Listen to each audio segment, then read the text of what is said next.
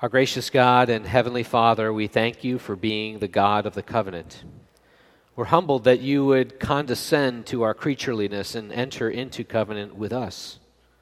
We thank you that your Son, who perfectly kept the covenant of works, we have life and salvation through the covenant of grace. We thank you that you have made us alive by your Spirit. You've given us the gift of faith to lay hold of Christ. His, dre- his death has truly brought us new life now and eternal life into the future. Through the Spirit, you've also lavished on us every spiritual blessing. You've given us a new identity through adoption as sons and daughters. We stand in awe at your majesty as you have revealed yourself in creation. Lord, we're humbled by the immensity of your might. God, we're amazed at the riches of your grace. Lord, we're warmed by the depths of your love for us, love that you demonstrated while we were still sinners and Christ died for us on the cross. Lord, we know that you have asked us to pray that you, the Lord of the harvest, would send laborers into the fields because they're white for harvest. We pray that you would raise up missionaries to go into the world to proclaim the good news of salvation in Christ alone. We pray that you would raise up missionaries from our own congregation here at Redeemer to serve you in foreign fields.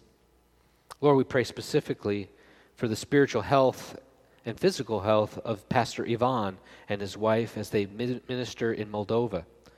We pray for the growth of their church, both in faith and in number.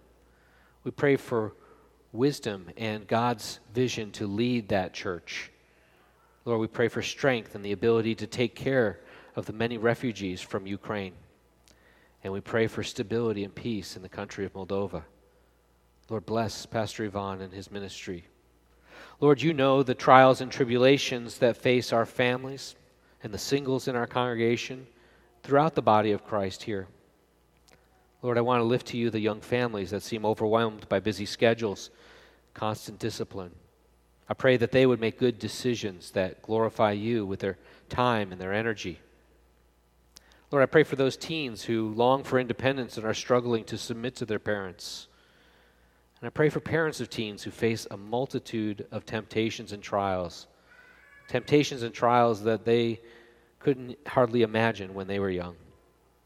Lord, I pray for those families with prodigal children of various kinds.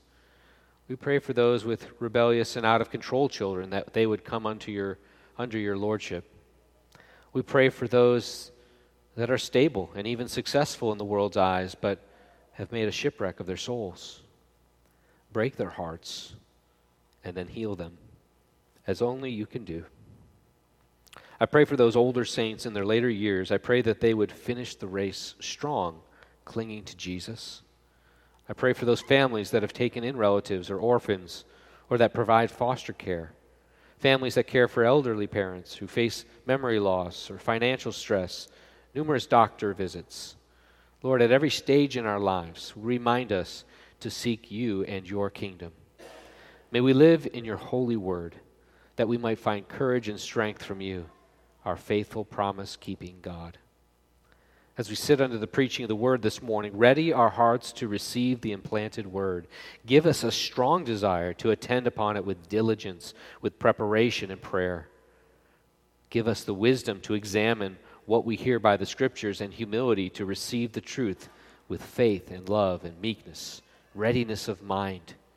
May we seriously consider that we're hearing from you your very words, so that we might be zealous to meditate and converse of it, to hide it in our hearts, to bring forth the fruit of it in our lives. Lord, would you hear our prayer? Heavenly Father, hear us because of the intercession of your Son and the ministry of your Holy Spirit, we pray. Amen. I'd like to invite the usher.